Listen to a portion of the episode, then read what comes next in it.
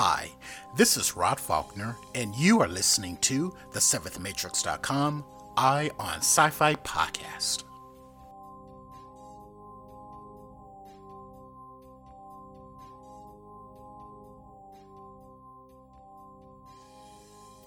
Hello, fellow science fiction freaks and geeks, and welcome to episode 7 of the Seventh Matrix Eye on Sci Fi podcast.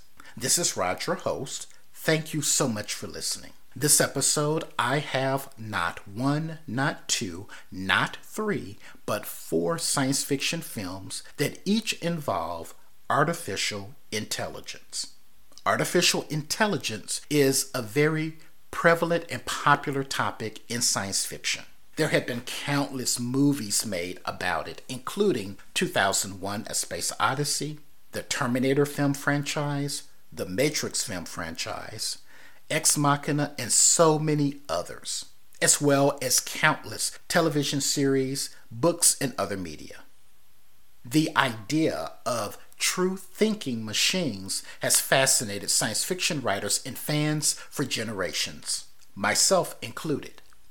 In the four short films that I'm going to share with you this episode, artificial intelligence specifically takes the form of self aware robots, androids, and other artificial life. In the first short film, called Rise, written and directed by filmmaker David Karlak, we meet a world in which a subservient class of androids have become self aware. Known as sentients, Tensions between them and humanity come to a head when one of the sentients kills a human being in self defense. The world panics, and soon the sentients find themselves persecuted and hunted down. A leader of the sentients is portrayed by late actor Anton Yelchin. Many of you all will be familiar with Anton Yelchin in his role as Chekov in the J.J. Abrams reboot of the Star Trek film franchise. Tragically, Mr. Yelchin died in 2016 at the young age of 27, but he left behind an impressive list of credits and amazing performances, and Rise is definitely no exception. In Rise, he portrays Basil, he is captured by the human military led by Colonel Briggs, who is portrayed by yet another veteran character actor, Rufus Sewell. Mr. Sewell also has an extensive list of credits, including A Knight's Tale, starring Heath Ledger, Dark City with Kiefer Sutherland, and more recently, The Man in the High Castle on Amazon. The core of the short film is the confrontation between Basil and Colonel Briggs. Basil staunchly advocates for the right of the sentients to exist. However, Colonel Briggs believes that they are an imminent threat and must be eliminated. At the climax of their confrontation, Basil issues a dire proclamation. The sentients will not go quietly into that good night. They are going to fight for their survival. Rise features a fully realized and fascinating world in which technological wonders are juxtaposed with an environment filled with paranoia and fear. Despite Mr. Yelchin's untimely passing, I do hope that this short film is developed into a full length feature film because I definitely want to see more of this world and the characters that dwell in it. The second short film is called Seam. Seam is set in the near future in which humanity has already fought a war with intelligent machines and at the opening of the short is enjoying a fragile peace. However, that peace is shattered when it is revealed that many of these thinking machines look like human beings and live among us. However, they are sleeper agents which can explode with powerful destructive force. When a sleeper agent explodes in Hong Kong, a new conflict between the machines and humanity threatens to erupt. Caught in the middle of all this chaos is a young married Jordanian couple, Ayana and Yusuf. Ayana and Yusuf become targets of the human military and are pursued in a spectacular chase across the vast and ancient Jordan deserts. The chase concludes in a spectacular climax at the border of a region known as a haven for the intelligent machines, known as the Seam. Written and directed by brothers Ilan and Rajiv Dasani from Master Key Productions, Seam is magnificent because of its ambitious scope and scale.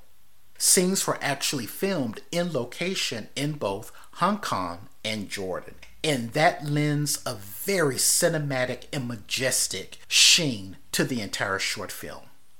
Seam also boasts Oded Fehr.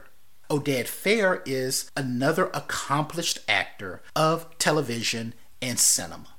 His credits include the Resident Evil film franchise, the Mummy film franchise starring Brendan Fraser, and on television 24.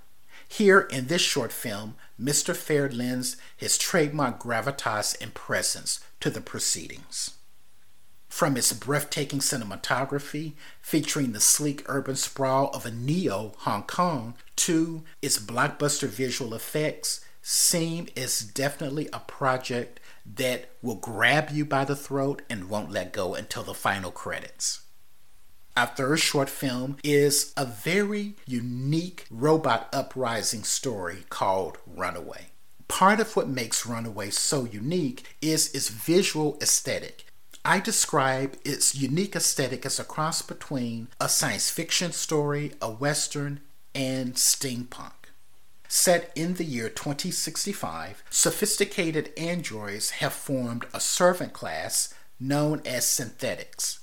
In a event called the awakening, all of the synthetics become self-aware all at once. This new class of artificial life form seeks their freedom and equal rights with humans. However, the corporations that own them have other plans. The corporations commission a deadly corps of bounty hunters known as dark coats to apprehend the synthetics at any and all cost. Runaway focuses on two dark coats Rensler, who is a very pragmatic man who views his duties as a synthetic bounty hunter as nothing more than a way to earn a living. However, his partner, Barrett, has a far more militant view.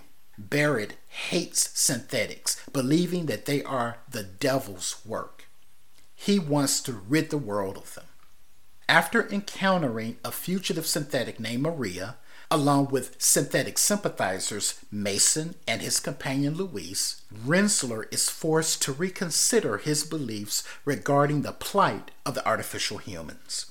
This strains his already tenuous partnership with Barrett, and when the two bounty hunters finally catch up to Maria, a fateful turn of events leads to an explosive reckoning.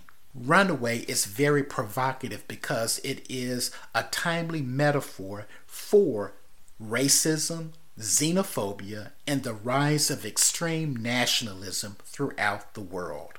Because the synthetics are feared just because they are different, and society, particularly those in power, perceive them as a threat to the status quo. This short film boasts, along with its unusual sci fi, western, and steampunk aesthetic, excellent production value across the board. This is mainly because its independent production studio, TK2 Films, is also responsible for one of the most popular independent science fiction short films that is currently online. In fact, you can find it on YouTube. The project is called Star Trek Horizons, so definitely check that one out and I will also include a link to it in the show notes. Last but not least is another terrific sci fi short film about a robot named Proto. Proto was created in an advanced robotic lab by the military in order to be the perfect soldier. When Proto comes online, he begins to exhibit a more childlike demeanor. He's very inquisitive about the world around him.